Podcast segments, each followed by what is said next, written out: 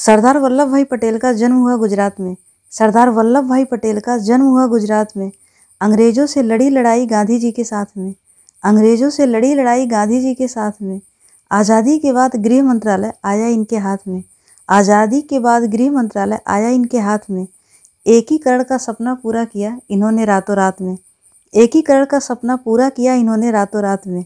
लौह पुरुष के नाम से पूरी दुनिया ने इन्हें पुकारा। लौह पुरुष के नाम से पूरी दुनिया ने इन्हें पुकारा। भारत देश के फलक के हैं ये जगमगाता सितारा। भारत देश के फलक के हैं यह जगमगाता सितारा। राष्ट्रीय एकता दिवस के रूप में मनाई जाती है इनकी जयंती। राष्ट्रीय एकता दिवस के रूप में मनाई जाती है इनकी जयंती। ऐसे महापुरुष के देश में हमने जन्म लिया, ये सौभाग्य है हमारा। ऐसे महापुरुष के देश में हमने जन्म लिया, ये सौभाग्य है हमारा।